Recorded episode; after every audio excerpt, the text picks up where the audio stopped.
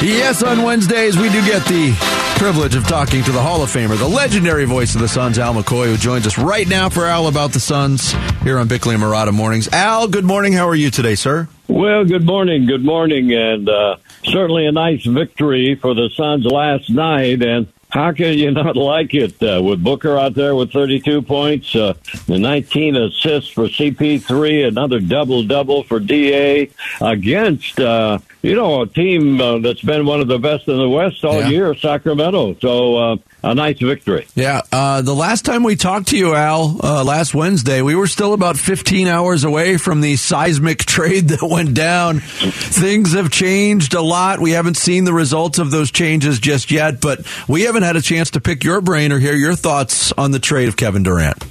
Well, actually, I thought it was terrific. And my answer to that is uh, in any team sport, uh, you want to be competitive. You want to be at your best and you want to be a factor. Uh, but if you want to be a champion, sometimes you have to jump out on the edge.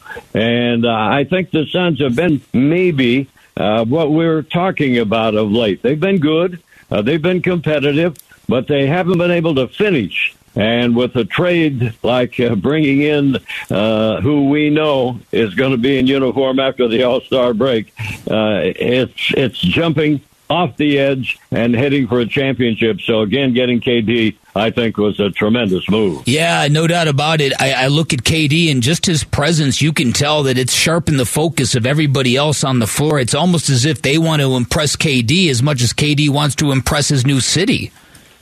Well, I think that's true. And you touched on this earlier. Uh, the other players that uh, James Jones the Suns have brought in have certainly added strength to that uh, bench area, which they're going to need come playoff time.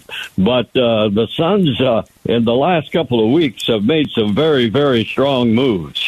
No doubt. Uh, Al McCoy, our weekly guest, Al about the Suns here on uh, Bickley and Marotta Mornings. Uh, I always like asking you about this next player, Al, because I know you're a fan and I know you go to bat for DeAndre Ayton a lot, but it's easy to go to bat for him right now. First time in his career, he's had a span of five straight games with 20 or more points. He's playing with that force, but he's also playing with an efficiency. Just wanted to get your thoughts on what you're seeing from DA right now.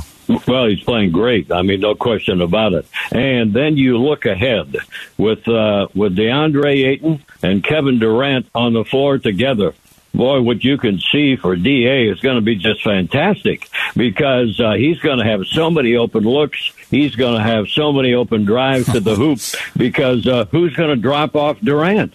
I mean, you've got to defend or double team Kevin Durant, and who does that leave open? Taking the ball to the hoop, DA. So I think uh, looking ahead, uh, it's this is uh, something that's really going to open up this game. And as I said, he's playing great right now, no question about Yeah, it. Right now, before the reality happens, um, I'm just curious. What, what, what are you going to remember about Mikal Bridges and Cam Johnson? Because obviously, Al, you know they were tremendous homegrown fan favorites, and, and they all understand that. Hey, look, the Suns had a chance to get Kevin Durant. This is no hard feelings here, but but I, I know these guys meant a lot to you as well.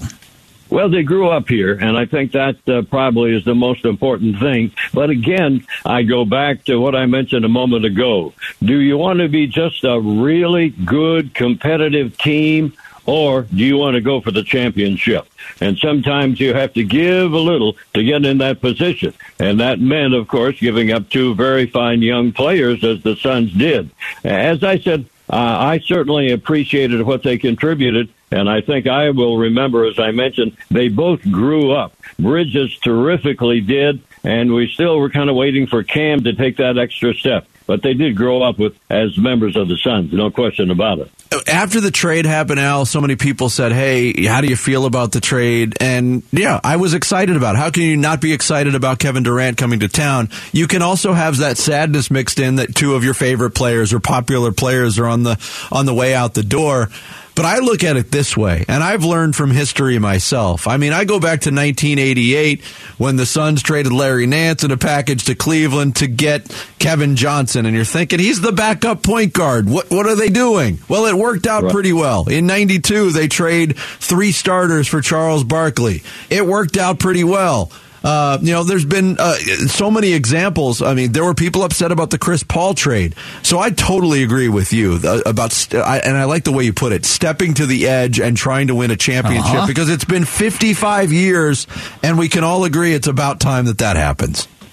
Well, we know that our fans get uh, very attached to players, Yes. and you mentioned and and the the Larry Nance, uh, the Charles Barkley. Remember those trades so well, and the fans respond because our our Suns fans are terrific here, and they do get very attached to players. But uh, this one uh, was almost a no brainer. It really was. Yeah, and, and you could throw Kelly Oubre into that mix. You're absolutely right, Al, when it comes to the fan base and the way they react. Okay, um, wh- what do you think about Monty Williams and the rotation now? This this team went from maybe having a suspect bench to having some guys who are going to really have to fight for some minutes now. Well, I think um, uh, there's going to have to be some adjustments made. And as you have already mentioned, the new faces that are coming in have got to uh, win their playing time. So some things are ahead. And uh, hopefully, these remaining games after the All Star break will get the Suns in the right position that uh, that they, they want to be. I think Coach Monty will certainly be able to adjust very well, and a lot will depend on how the new players, so to speak, are going to respond. Now, a couple of things I think we have to mention, and we've talked about this so much this year. Defending the three point shot mm-hmm. still is a problem for this team. Now, maybe a couple of these players that they've added that are strong defenders can help with that perimeter defense. But that still remains a problem. And as you know, the only thing that kept the uh, uh, Sacramento Kings in the game last night was the three point shooting. Suns just were not able to stop it.